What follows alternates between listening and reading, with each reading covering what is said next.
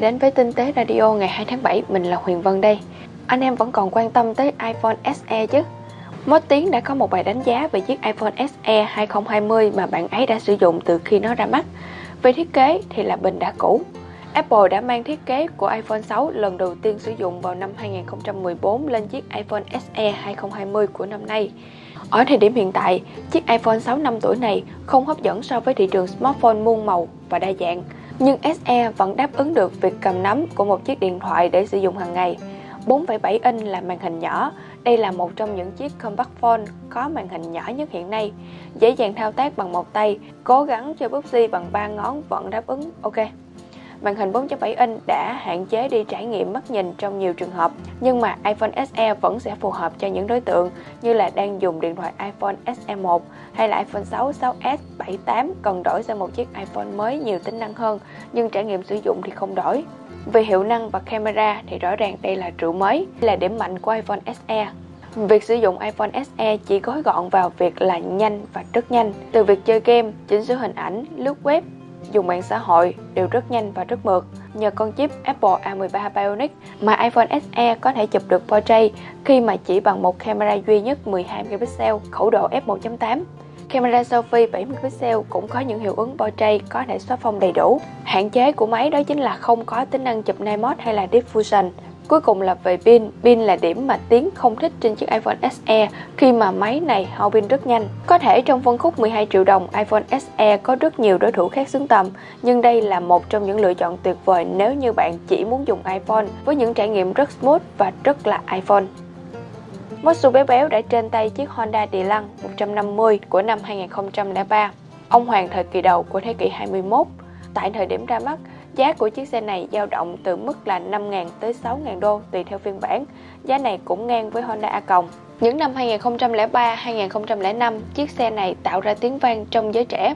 Còn bây giờ thì giá bán của một chiếc Địa Lăng cũ khoảng là 20 triệu đồng. Honda Địa Lăng 150 được thiết kế với nhiều đường nét mạnh mẽ hơn, điểm nhấn nằm ở phần đầu của xe. Cụm đèn phía trước đặt ở dưới chứ không phải đặt ở phía trên như là một số mẫu xe khác. Hai đèn xi nhan được thiết kế như là giọt nước chảy ngược lên phía trên, còn phần mũi xe nhìn như là mũi của một con tàu. Sau 18 năm mà nước sơn vẫn trông rất là mới, dù có một số chi tiết nhựa đen đã xuống màu theo thời gian.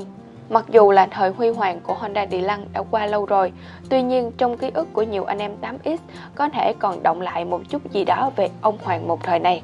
Trong bài viết có chia sẻ cụ thể, chi tiết và có nhiều hình ảnh, anh em vào đó để xem nhé. Mình đã cập nhật iOS 14 và có phát hiện tính năng mới cho nên đã giới thiệu với anh em trên diễn đàn. Tính năng này là tính năng nhận diện âm thanh. Nhận diện âm thanh là một tính năng được tích hợp bên trong phần trợ năng, giúp thông báo cho người dùng về nhiều loại âm thanh xảy ra trong môi trường xung quanh, chẳng hạn như là âm thông báo lửa, còi báo động, báo khói, tiếng chó kêu, mèo kêu, tiếng còi xe, chuông cửa, gõ cửa, tiếng nước chảy hay là trẻ em khóc vân vân.